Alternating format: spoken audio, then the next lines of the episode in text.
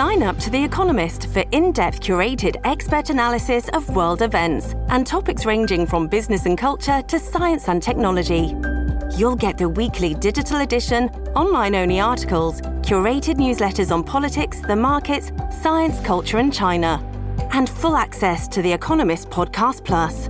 The Economist is independent journalism for independent thinking. Go to economist.com and get your first month free. It's Tuesday, October 25th. From inside the WTOP newsroom, this is the DMV download brought to you by Steamfitters Local 602. Get an estimate and learn more at steamfitters-602.org. It's flu season, and students in Stafford County are feeling it. Last week, a thousand kids at Stafford High School called out sick, and on Monday alone, 670 of them weren't back in school because of the flu. In our region, children's hospitals are at capacity, mostly with patients with respiratory illnesses. We talked to national expert and professor of infectious diseases, Dr. Monica Gandhi, about why cold and flu are hitting us so hard. There's no longer interference from another virus, and so they're coming up. We're seeing a lot more RSV because we're in a lull with COVID right now. And we're looking at what experts are calling a tridemic and say more variants of COVID 19 could make this winter difficult. The CDC is now recommending that states require kids get the COVID 19 vaccine. But is it a move that could make us more vulnerable if people avoid pediatric vaccines altogether? Do I think everyone should be vaccinated? I do. I also would never mandate it, not for COVID. There is a practicality element Thanks for joining us. I'm Luke Garrett. And I'm Megan Cloherty. Cold and flu season is upon us, but it's coming in stronger than many expected and far more severe. Kids are filling ERs across the country, and in turn, concerned parents are, of course, wanting to protect their kids, many having to stay at home to care for them. So, usually kids recover from viruses like RSV, COVID, and the flu. But for more insight, we turn to Dr. Monica Gandhi, who joins us on the road. Monica, thanks so much for being here. Thank you let's first start with why so many people are getting sick these days. You know, there are two reasons. One is that a process called immunity debt. What does that mean? Mm-hmm. That means that we kept away from each other over the last two years. And especially children did not actually develop immunity to other viruses, with it, they usually have a lot of colds when they're little and that unfortunately makes them more susceptible and unfortunately they've never been they haven't seen rsv before so they're getting rsv the second is something called viral interference which means that covid was dominating all respiratory viruses. We all know this. We saw very little flu we saw very little rsv we saw little parainfluenza, human metapneumovirus, adenoviruses, other coronaviruses. And as COVID comes down, this happened in May 2021 as well, these other viruses kind of rush in uh, to fill this vacuum. There, mm. There's no longer interference from another virus. And so they're coming up. We're seeing a lot more RSV because we're in a lull with COVID right now hospitals, as you well know, are across the country are full, including Children's National here in DC. Um, what does that mean for healthcare on a local level? I'm wondering, you know, how does being at capacity affect the ability of care for incoming patients who maybe can't be seen, or for those who are already in the hospital bed but they're one of maybe hundreds? So, like you said, that's what was so worrisome about the beginning of COVID because it then prevents us from providing good medical care for other conditions. Right. Now, right now, to be fair, we we were used to hospitalized even prior to this in fall and winter more because of uh, being more susceptible to respiratory viruses when they're so small. But now it's sort of this unfortunately this perfect storm of all three viruses competing that can make children sick. The good thing is this we have treatment for COVID, which is remdesivir in children. We have treatment for RSV, which is ribavirin. And we actually have a treatment for flu. It's not the best, but there is a treatment called oseltamivir. And we have supportive treatment. So we can get people through this. And, you know, thinking about parents and when they're sitting at home with their kid, what can they look out for? How can they make sure to protect their children from these respiratory illnesses as we, you know, go into these winter months? So, I mean, essentially, children, because they have just littler airways, they can get into breathing issues more quickly. So, there's something called croup, where they have kind of different types of coughs, like a barking cough, mm-hmm. and we've mm-hmm. seen croup a lot. Just watch out for any problems with breathing, for like breathing fast, and coughing so much or a lot of mucus and just have a low threshold to go and have them evaluated in urgent care. Everyone is aware of this kind of confluence of situations that's happening right now uh, and it has a lot to do with that we kind of kept kids away from each other in a way kids and all of us need to go through some viral infection. So um, we we're going to get through this winter but please bring anyone in that you have any worry about um, RSV and, and flu, do they have similar symptoms? If I'm a parent looking, you know, looking at my kid maybe getting more lethargic, I just want to make sure we give people a heads up of what to look for. They are cough, shortness of breath, uh, lots of mucus, and RSV is tends to be more upper airway, so a lot more mucus than flu, but it okay. absolutely can have the same symptoms. So anything that you're worried about, please, please bring them in.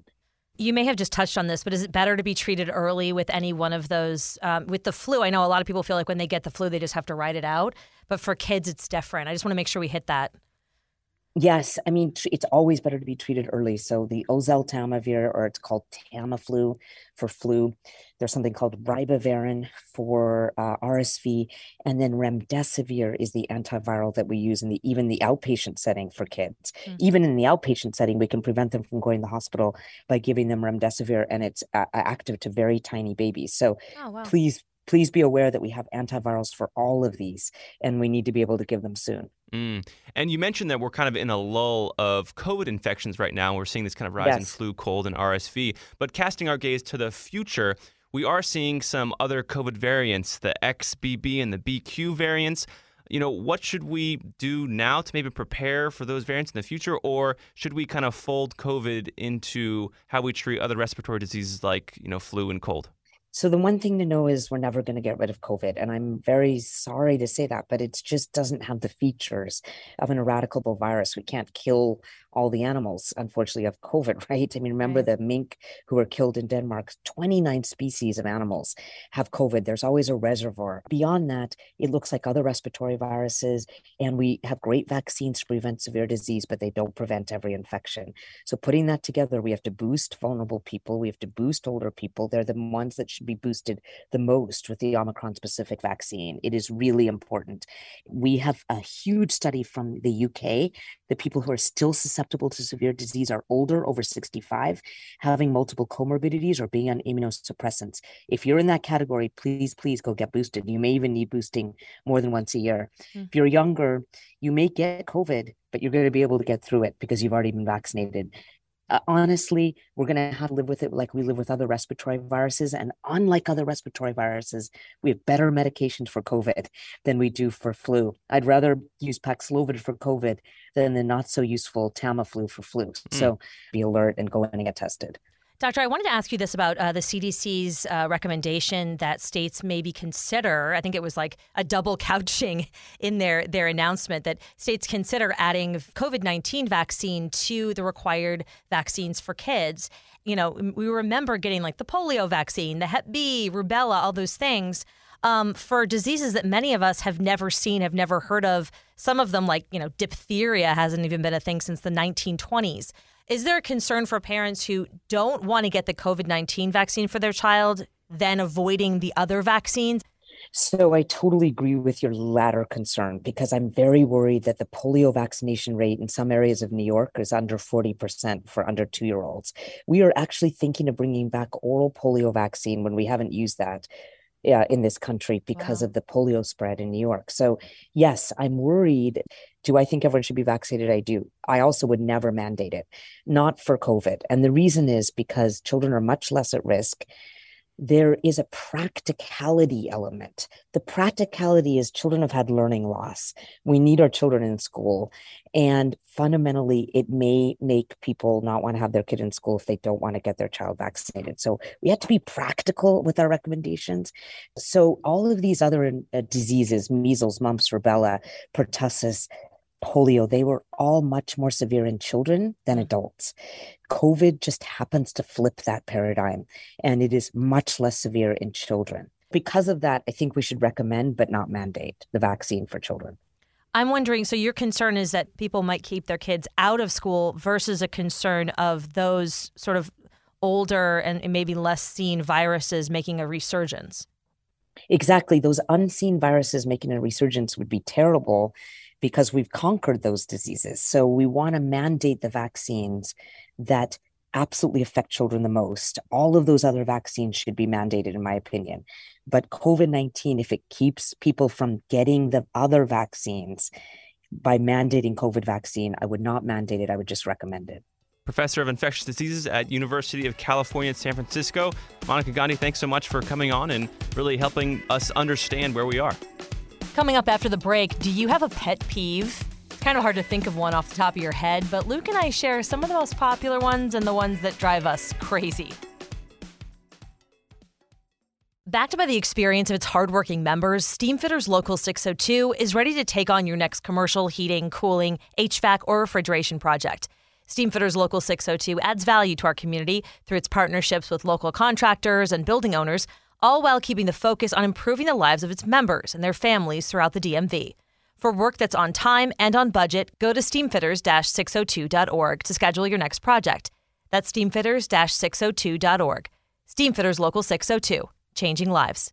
I'm Paul Wagner. Join me as I dig deep into the mysterious case of the Potomac River rapist.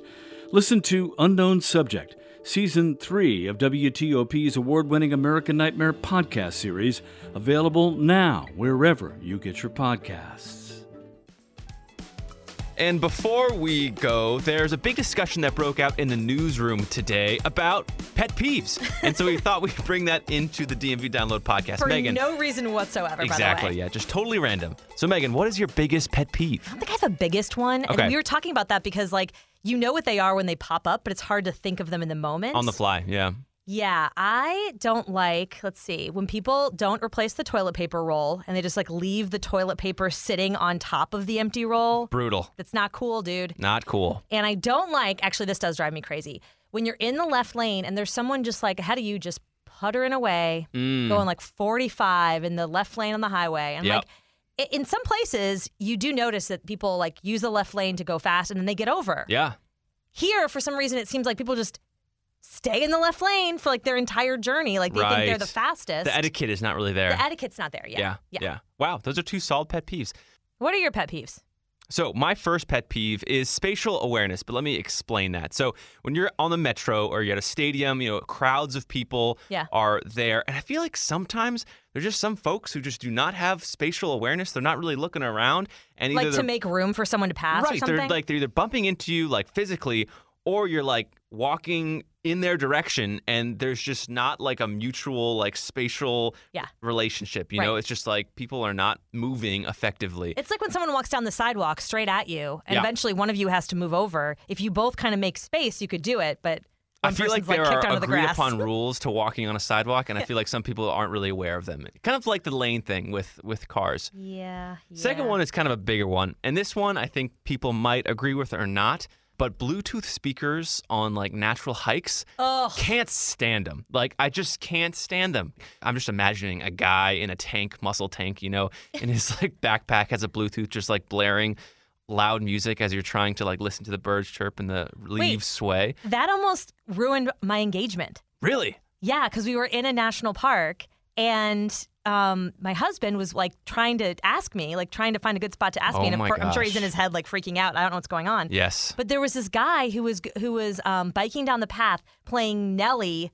It's hot in here at like volume 45. Dang. And we were like in this nature preserve, and he was he, he was so annoyed with this guy at the moment. And I'm like, and it, it's definitely annoying, but I was Yes. like, you're like really, really, really annoyed with this guy. And then I figured out why later. That's hilarious. But he no. was like, I'm not getting engaged to Nelly in the no, it, background. it just takes away from the reason you went out to enjoy nature. Yeah. It's like a synthetic interruption into your like peaceful time. Like, and it, it, I feel like it makes so much sense not to. Like, I literally can't imagine someone saying, I'm gonna play a big loud Bluetooth speaker where other people are walking and trying to enjoy nature. Like, that's why this pet peeve drives me insane. Okay, so I looked up just li- I literally just googled biggest pet peeves, and these are some of the t- the top ones: chewing sounds or noises. Uh huh. Because you might be doing something every day that's driving your coworker insane. Yeah. Repetitive tapping, Oh, I do that all the time. especially when people have really long nails. They do that sometimes.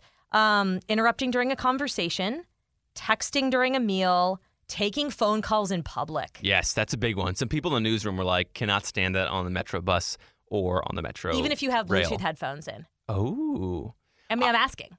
Well, when I do that, when I take a call and I need to take it, I'll put my Bluetooth, you know, headphones in, and I'll basically like either text while I'm calling, so they'll be talking to me, but I'll be texting them my responses. Oh, like I'm on the no metro. one does that. Uh, well, well, I'm pretty. That's very thoughtful, but I feel like no one does that. or I'll talk very quietly and just be like, okay, yep, yep, but I'll let them lead the discussion. Right. Yeah. Yeah. And throat clearing, coughing noises, leaving drawers and cabinets open. That's the pet the peeves, final. they're around. They are. it is a wild zoo of pet peeves out there, and those are just a few of ours. Uh, and that'll do it for us today on the DMV download. And this show is brought to you by Steamfitters Local 602. We want to give a big thanks to our managing editor, Craig Schwab. We love you, Craig. Thanks for making this Love show you, Craig. possible. And our music is by the great folks at Real World.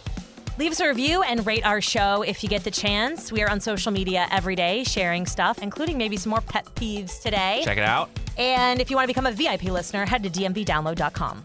The DMV download is a product of WTOP News. Listen on 1035 FM in the DC area, 1077 FM in Virginia, 1039 FM in Frederick, Maryland, online at WTOP.com, and of course on the WTOP News app. Have a great evening, and we'll see you tomorrow.